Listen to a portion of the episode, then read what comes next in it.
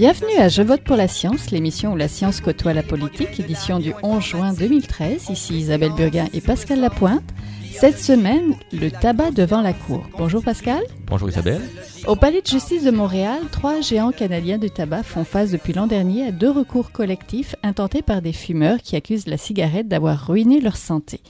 Si la chose vous semble familière, vous n'avez pas tout à fait tort. Des procès similaires ont été intentés aux États-Unis dans les années 90 et les compagnies de tabac ont dû payer des milliards en dommages compensatoires aux victimes. Les organismes qui sont derrière le recours collectif québécois visent la même chose. Mais ce n'est pas encore fait. Non, on vient de passer le cap du 150e jour de ce procès qui va se poursuivre au moins jusqu'à l'an prochain, peut-être jusqu'en 2014. On peut s'étonner qu'aujourd'hui, on en soit encore à se demander devant un tribunal si la cigarette cause le cancer, mais c'est plus subtil que ça. L'enjeu, c'est qu'est-ce que les compagnies de tabac canadiennes savaient sur le cancer et depuis quand? Parce que l'histoire nous révèle que c'est au milieu des années 1950 que les recherches médicales ont confirmé ce dont bien des médecins se doutaient, un lien entre le fait de fumer et le risque de mourir d'un cancer ou d'une maladie respiratoire. Or, dans les procès aux États-Unis, les avocats des victimes ont réussi à démontrer que les compagnies de tabac dans leur laboratoire étaient arrivées à la même conclusion, un lien entre tabac et cancer. Et elles s'étaient tout de suite engagées, et pendant des décennies, dans des campagnes de relations publiques et dans un habile lobbying auprès du gouvernement américain pour le dissuader de réglementer le tabac.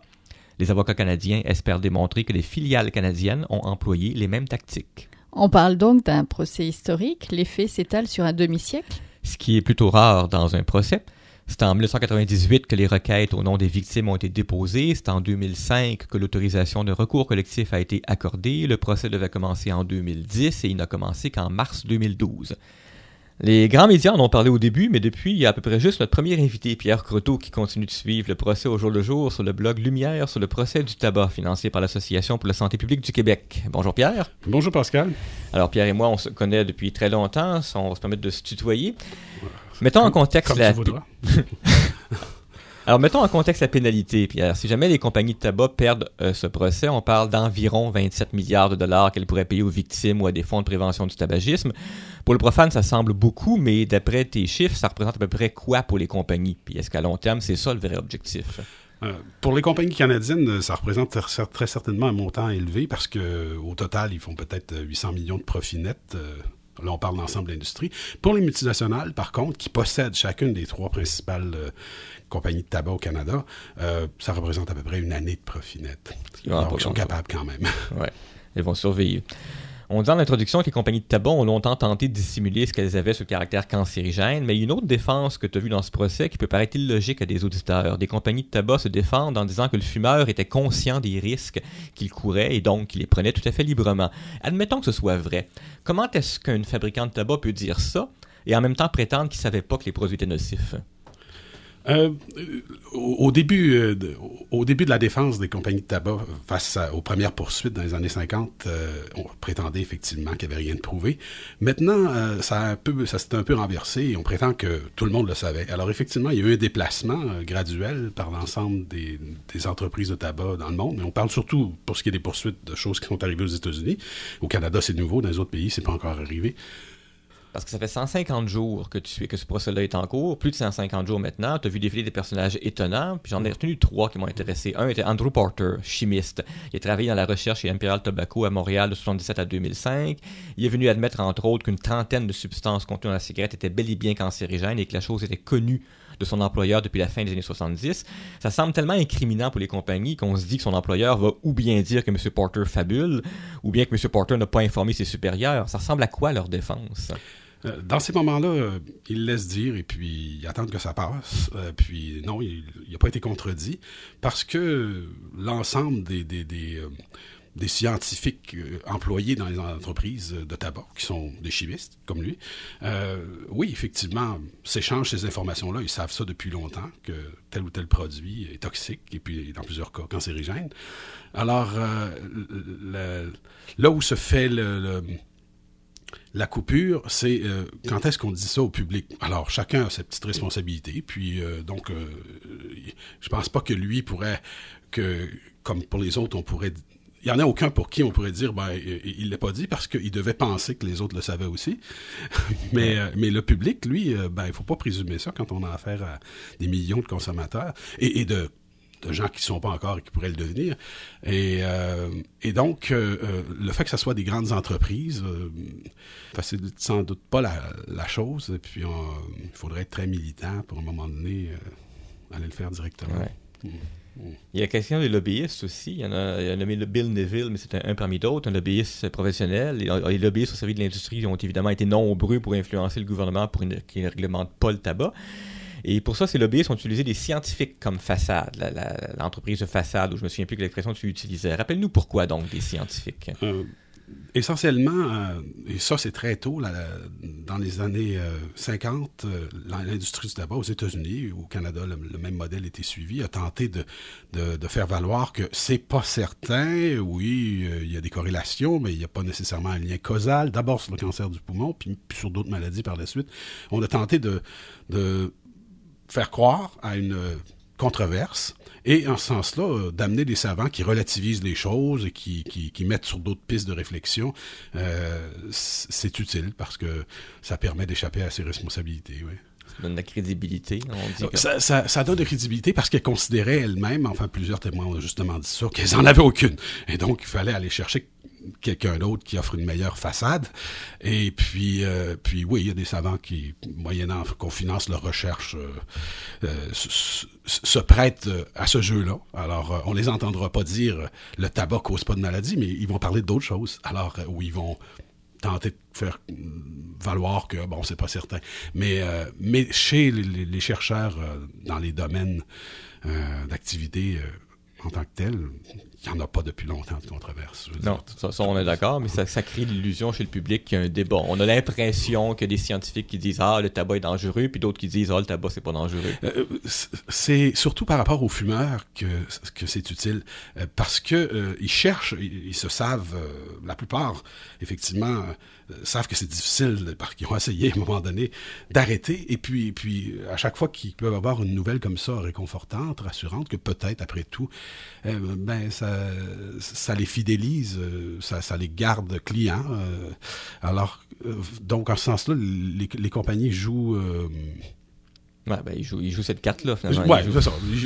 Ils, jouent une, carte fondamentale, retarder la, la, la, et la connaissance, et la, connaissance dans le détail. C'est-à-dire que, bon, savoir que c'est mauvais, c'est une chose, mais savoir exactement ce que ça va te faire si tu continues, c'est un autre. Ouais, puis ça va fonctionner pendant un bout de temps. Puis ton dernier personnage, enfin, le dernier personnage que j'ai retenu, qui lui tranche, c'est l'historien québécois Jacques Lacourcière. Alors lui, je me demandais vraiment qu'est-ce qu'il faisait là-dedans. Il est bien connu comme vulgarisateur, il a fait de la télé, il a écrit des livres. Puis voilà que le mois dernier, on le retrouve comme expert, entre guillemets, pour venir témoigner pour les compagnies de tabac et alléguer que les Québécois étaient au courant des années 50 que le tabac était dangereux et donc qu'ils fumaient en toute connaissance de cause. Oui, exactement. Alors, euh, son, travail euh, s'est limité à, regarder ce que la presse disait. Alors, euh, donc, ça a été effectivement facile de trouver des articles qui rapportent sur des nouvelles sur des méfaits du tabac ou, des mobilisations ensuite sur euh, de, gens pour protéger les non-fumeurs, etc. Mais euh, entre ce que ce dont les gens pourraient se déclarer au courant quand on les, les sonde, par exemple, et euh, ce qu'ils savent, et surtout ce qu'ils croient, il y, a un écart. Puis il y en a trois. Il y a encore un autre écart entre ce qu'ils croient et ce qu'ils vont être capables de faire. Alors, le, le, le, défaut de, des études faites par des historiens mandatés par les compagnies de tabac, qui a été mis en évidence lors du témoignage de Jacques Lacourcière, mais aussi celui qui a suivi de David Flaherty, euh, c'est que justement, ils sont, contentés de dire ce qui a été dit, non pas ce qui a été retenu. Euh, et, puis, ça repose sur l'idée qu'il y a une espèce d'avancement constant de la conscience populaire des méfaits du tabac. Mais si on commence à fumer à 12 ans, est-ce qu'on sait ce qui a été publié 10 ans plus tôt dans la presse? Ben là, euh, la démonstration est pas très réussie. Enfin, on sait pas, peut-être que ça a impressionné le juge, mais ben, en tout cas, à lire ton compte rendu, ça semblait pas l'avoir beaucoup impressionné, parce qu'on a vraiment l'impression qu'il a même pas fait l'étude lui-même. Ah, le, oh, là, tu parles de, de Jacques Lacourcière lui-même. Ben oui, c'est dans son cas et, dans d'autres cas, on a découvert qu'en fait, des, euh, des historiens ont travaillé sans d'ailleurs euh, s'en vanter euh, dans, dans leur curriculum vitae, ou ont, ont travaillé sur la recherche d'informations pour éventuellement servir aux compagnies à se défendre dans des litiges. Alors là, euh, pour ainsi dire, ce travail-là sert et, Flaherty, tout comme euh, la coursière, euh, utilise notamment les données d'un professeur qui avait engagé des, étudiants de doctorat pour dépouiller la presse en question. Et puis, bon, font un rapport d'expertise là-dessus, les deux historiens experts. mais si c'était pas abouti, là, ça n'a jamais abouti dans les revues scientifiques.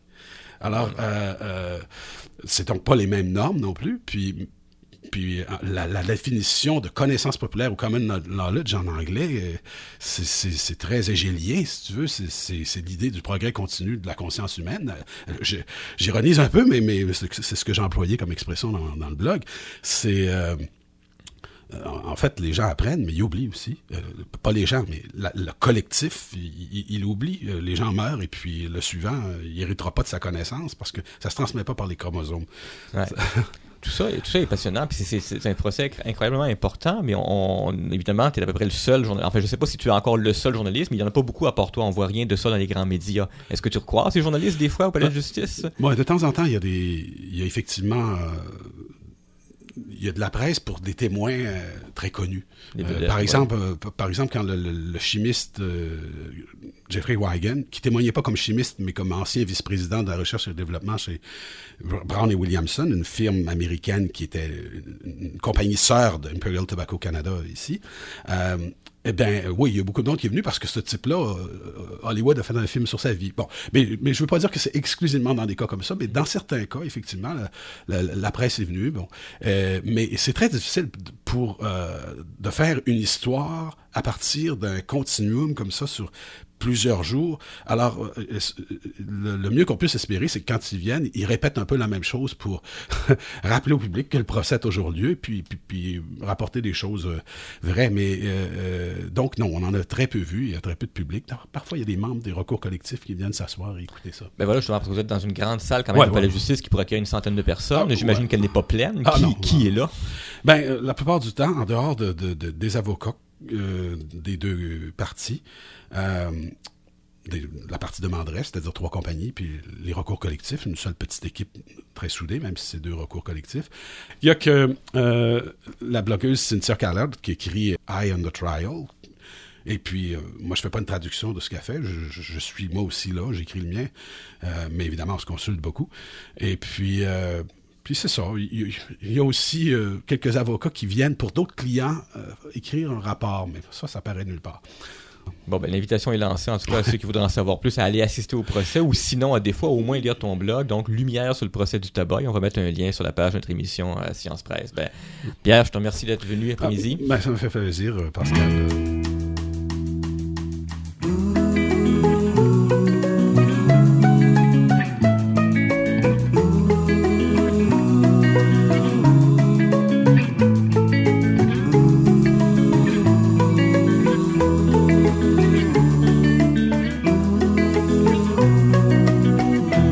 Pascal. tu fais allusion au fait que c'est une histoire qui remonte loin en arrière, aux années 50.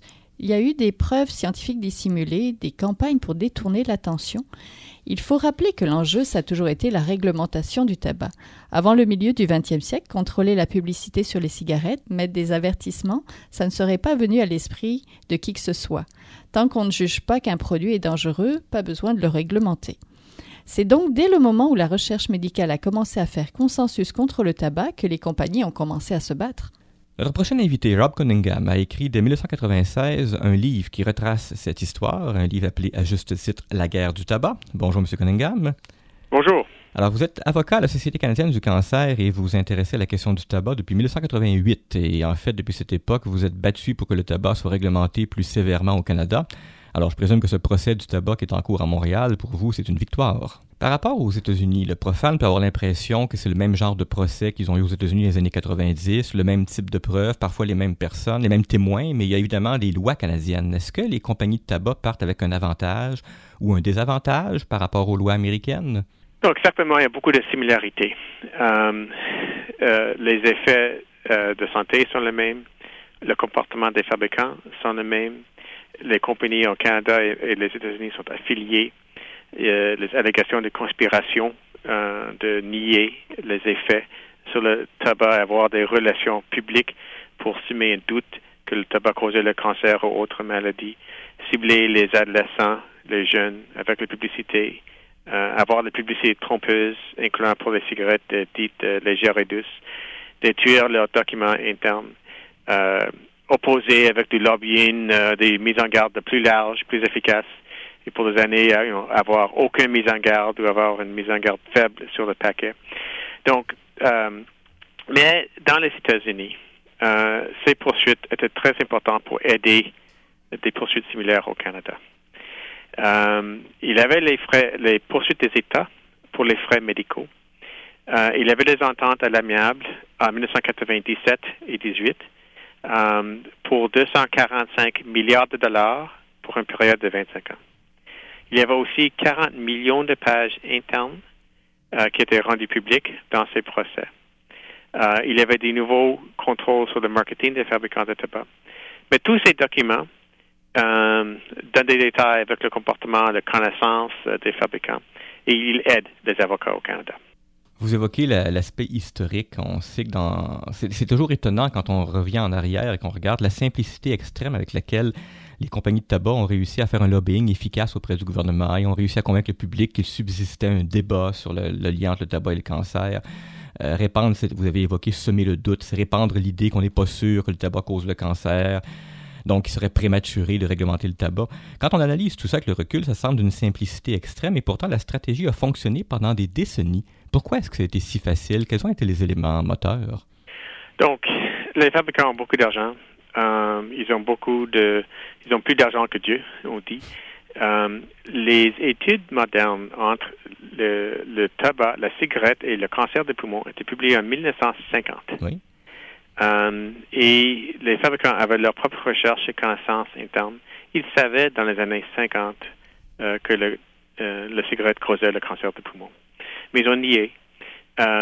et quelque chose d'intéressant, c'était lundi, le 17 juin 2013, l'anniversaire 50e de l'annonce du ministre de la Santé canadienne, Julie Lamarche, à la santé de commune que euh, la cigarette causait le cancer du poumon. Et les fabricants ont nié et il y avait une campagne pour opposer des projets de loi.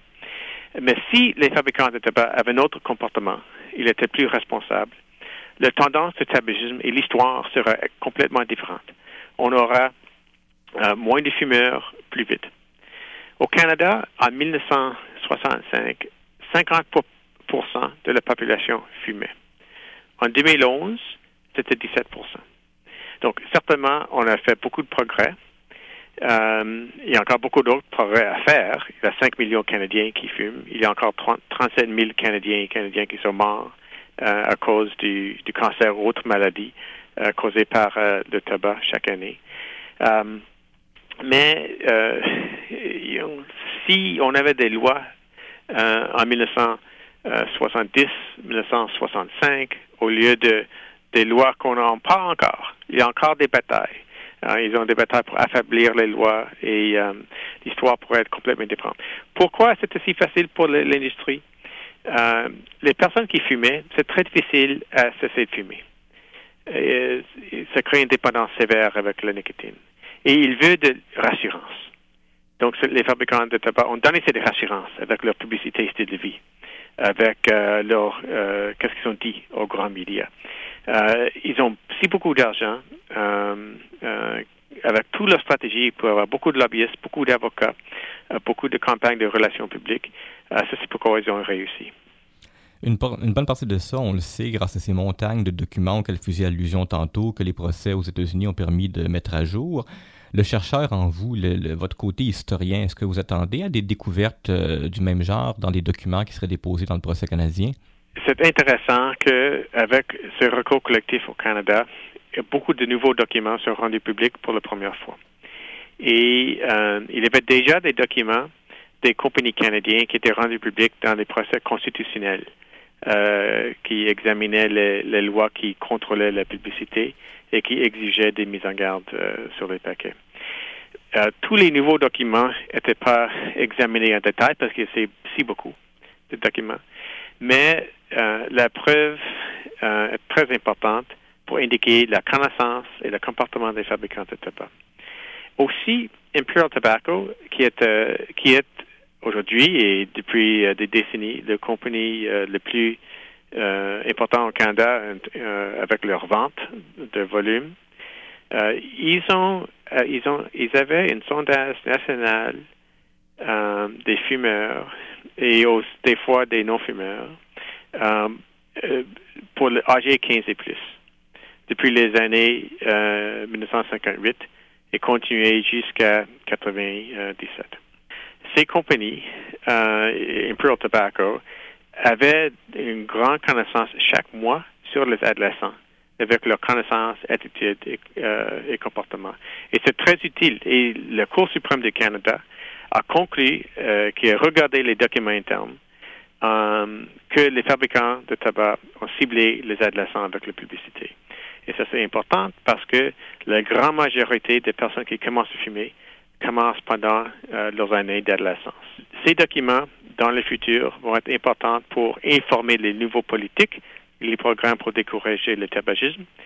Et aussi, ça va être très utile pour les gouvernements des provinces parce qu'on a ces recours collectifs et aussi, il y a neuf provinces, Québec et, euh, euh, et, toutes les autres provinces, excepté euh, Nouvelle-Écosse, qui ont des poursuites pour les frais médicaux. Nouvelle-Écosse a annoncé leur intention de, de le faire aussi. Québec cherche 60 milliards de dollars. Le gouvernement de l'Ontario cherche 50 milliards de dollars. Et tous ces documents vont être utiles pour ces gouvernements dans le procès. Et jusque pour le moment, il n'y a pas de date spécifié pour le, pour le procès sur le mérite. Un mot sur le Québec, justement. Vous avez écrit jadis que le Québec avait été longtemps en retard sur les autres provinces en matière de réduction du tabagisme. C'était pourquoi, à votre avis? Donc, c'est vrai que le tabagisme, le niveau de tabagisme au Québec était plus élevé que le reste du Canada depuis longtemps. C'est encore aujourd'hui euh, à un niveau plus élevé que la moyenne canadienne. Une possibilité pour ça est de langue. Donc, toute la publicité qui venait des États-Unis en anglais euh, sur les nouvelles études qui étaient publiées entre les effets, les relations entre les maladies et, euh, et la cigarette euh, était pas si efficace pour sensibiliser la population francophone. C'est vrai qu'il y avait une culture d'acceptabilité euh, et quand le pourcentage de la population est plus élevé qui fume, euh, ça prend plus de temps pour diminuer la consommation. Quand même, au Québec, on a vu une nouvelle révolution tranquille, un, changement incroyable avec une réduction de tabagisme. On a dit c'est pas si loin dans le passé que ce sera impossible d'interdire de fumer dans les restaurants et les bars. Mais c'est fait et c'est bien accepté.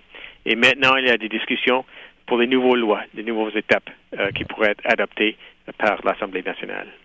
Puis il y a un regard sur l'étranger aussi qui est intéressant dans la démarche de ce, recours collectif-là, parce qu'on sait qu'aujourd'hui, l'enjeu pour les compagnies de tabac, il se trouve dans les pays émergents. C'est là que sont leurs futurs marchés, du moins c'est ce qu'ils souhaitent. On espère que ce procès pourrait avoir un impact sur la lutte anti-tabac à l'étranger. Est-ce que c'est ce que vous croyez ou si vous pensez que son impact va être strictement canadien? Certainement, ça pourrait avoir un impact à l'extérieur du Canada parce que les grandes compagnies de tabac, British American Tobacco, Philip Morris International, JTI ou Japan Tobacco International qui était relié historiquement avec Roger Reynolds. Ils sont des grandes compagnies partout euh, dans le monde euh, avec les compagnies. Et quand on a des documents qui montrent d'une des compagnies qui montrent que c'était le groupe de compagnies qui était aux connaissances euh, des effets de la santé, par exemple, ça peut avoir un impact sur les litiges dans les autres pays. Et le comportement des fabricants de tabac est très semblable pays après pays. Euh, ça pourrait être utile peut-être dans les États-Unis, euh, autres pays. Euh, il y a discussion maintenant en Australie, euh, peut-être d'avoir des, des poursuites similaires qu'on voit des gouvernements au Canada. Il y a des poursuites dans plusieurs pays, incluant Brésil, Nigeria.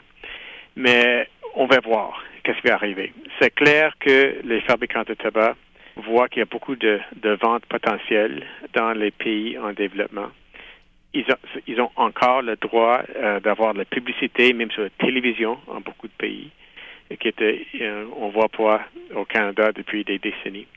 Un aspect important est qu'il y a maintenant un traité internationale, la Convention cadre pour la lutte anti-tabac, qui donne des obligations au pays pour contrôler euh, la publicité, pour avoir les mises en garde sur les paquets, pour interdire de, fumer dans les, places publiques.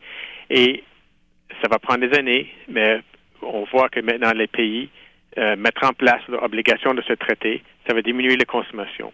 Euh, et où maintenant on voit que la tendance au tabagisme augmente, euh, au moins avec ce traité, ça va monter moins vite. Alors, monsieur, c'était M. Rob Cunningham, qui est avocat à la Société canadienne du cancer et auteur du livre La guerre du tabac. Peut-être une peut-être une nouvelle édition devrait être en préparation, M. Cunningham? Oh oui, j'espère. Donc la guerre continue, mais certainement on n'a pas écrit le dernier chapitre encore. En terminant, on avait parlé à l'émission il y a deux ans d'une nommée Naomi Oreskes, une historienne américaine qui a écrit un livre, Les marchands du doute, qui retrace le contexte derrière tout ce que l'on vient d'entendre, toutes ces manipulations de l'opinion publique, le tabac, la négation des changements climatiques, la négation des pluies acides et ainsi de suite. Et chaque fois, dans chaque dossier, c'est le même arrière-plan des compagnies qui ne veulent pas qu'on réglemente leur secteur et chaque fois, ça fonctionne pendant un certain temps. J'avais demandé à Mme Oresque pourquoi ça semblait aussi facile de manipuler l'opinion publique. Know that we'd say it was easy, but we certainly would say that they were effective. And I think, you know, part of what we show in the book is, well, every historical pattern has origins. So part of what we're doing here is to track it back to its origins and to show how this whole thing got started and how it does have origins in the tobacco industry. But also then that it, it is powerful and is effective in part because the people who were involved were very distinguished and prestigious people who had access to power, who had access to the media, and therefore were able to get their message widely spread. J'ai laissé le mot de la fin à Mme Oresque dans sa réponse à notre question traditionnelle est-ce que les scientifiques ne devraient pas intervenir davantage dans le débat public? Elle dit que oui, ça fait partie de leur responsabilité, mais que plus encore, il faut qu'eux et nous, on apprenne à faire la différence entre un fait scientifique solide et une opinion. Sinon, on joue le jeu des manipulateurs, ceux qui ont tout intérêt à donner l'impression que leur idéologie politique s'appuie sur des faits scientifiques solides. Also think that both scientists and journalists and the public that we all need to acknowledge the political dimension. I think it's no use just pretending that this is not a political issue. It's no use for scientists to say, well, you know, I'm only interested in the facts. I think this issue is too complicated and it's too political for that to be credible. So, what I'd like to see scientists do is say, yes, we understand that this is an intrinsically political issue. We understand that this issue has very profound economic, social, and moral dimensions. However, it really isn't our place to speak to those moral dimensions, but what we can do is to explain to you how we know what we know, why we're confident that these conclusions are largely correct, and then what kinds of solutions can be on the table.